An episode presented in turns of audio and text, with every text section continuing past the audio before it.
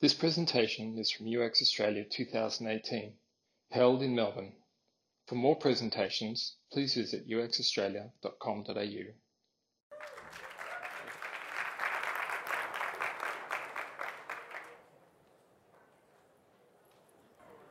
Okay, that's better. Hi, everyone. My name is Cyril. I work in the human-centered design team at Westpac, the HCD team, as we call it. This team is part of the business and banking transformation unit. So we mainly design for business bankers and business customers. Today, I'd like to talk about the importance of socializing the design outcomes around the organization, as well as following up on performance.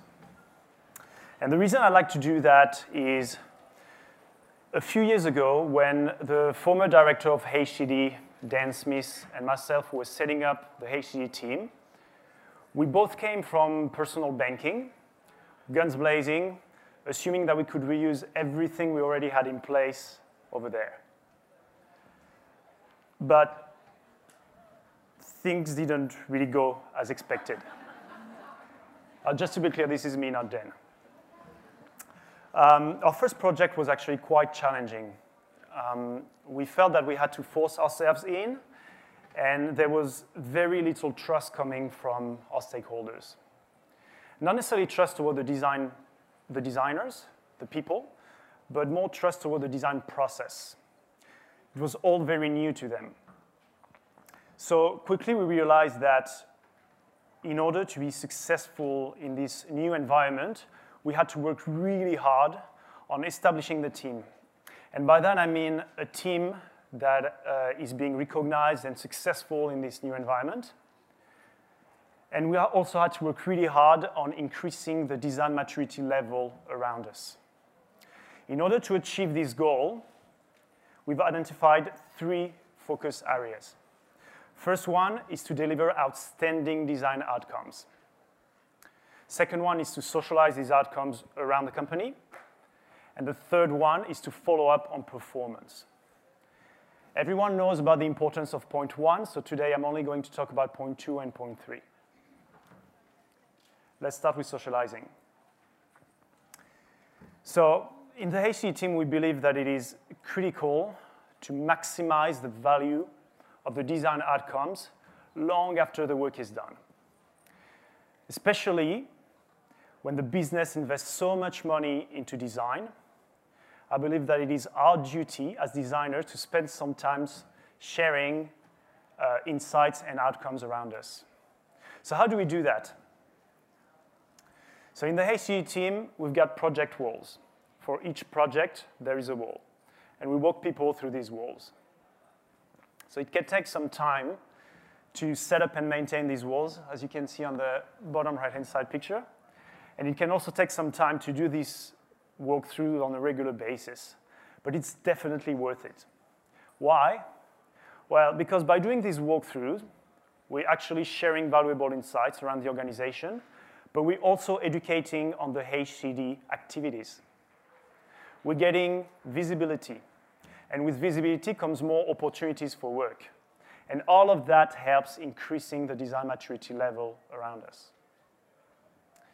So we follow, we follow three principles in order to set up these walkthroughs. The first one is targeting.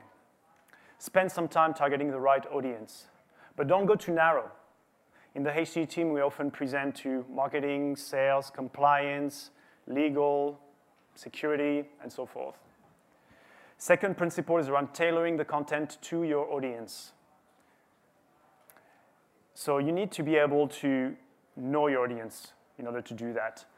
And you need to connect the insights of the research with their world in order to make it meaningful and valuable for them.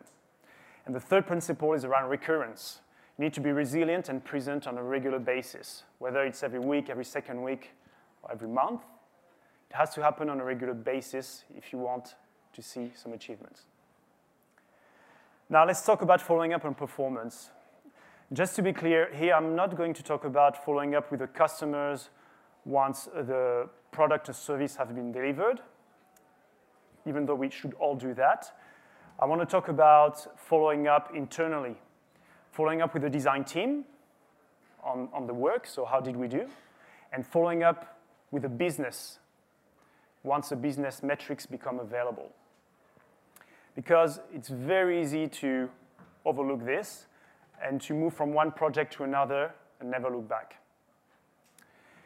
It's also not really about how to become better at design, the craft, but it's more about how to become better at the business of design. Think about it. We want to establish the team and we want to increase the design maturity level. In order to do that, we need to know how to fit in the organization. We need to know how to be better working with other teams around us. We need to be better design leaders and influencers. And we also need to be better at navigating the design complexities and the politics in the organization. And that's what I call the business of design. And I believe that following up on project and performance will help us be better at that.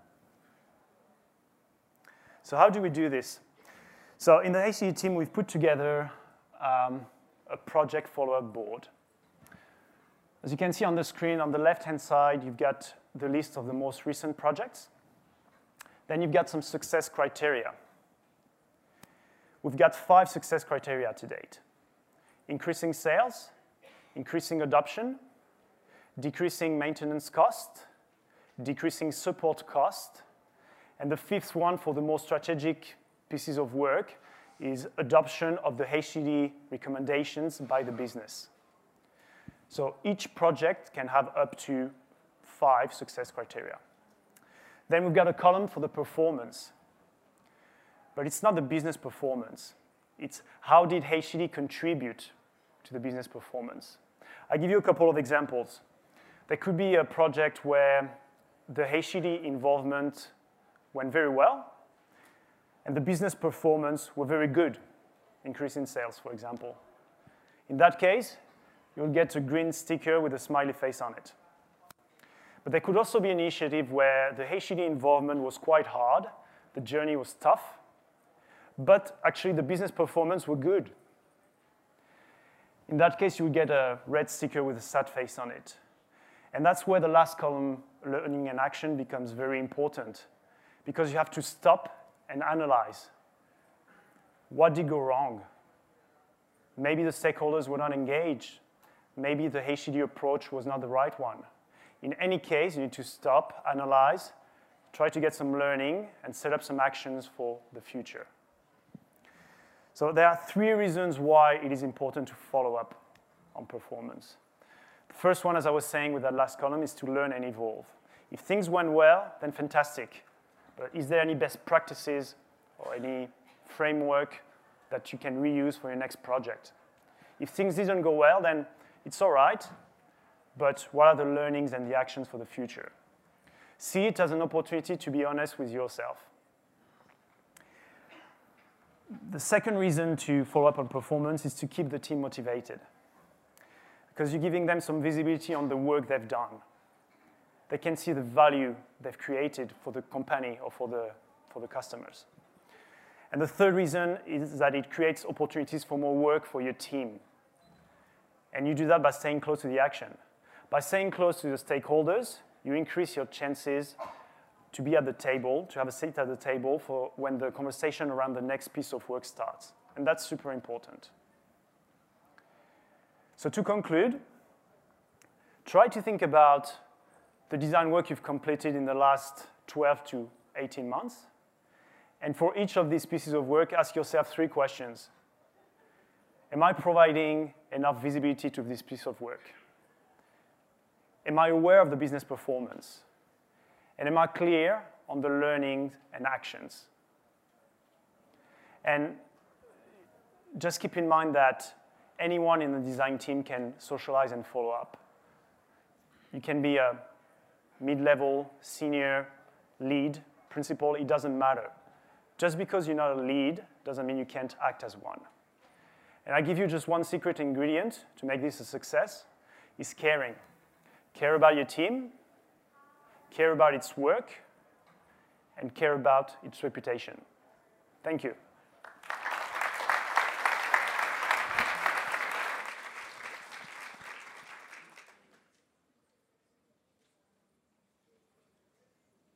Thank you for listening to this presentation from UX Australia 2018. For more presentations,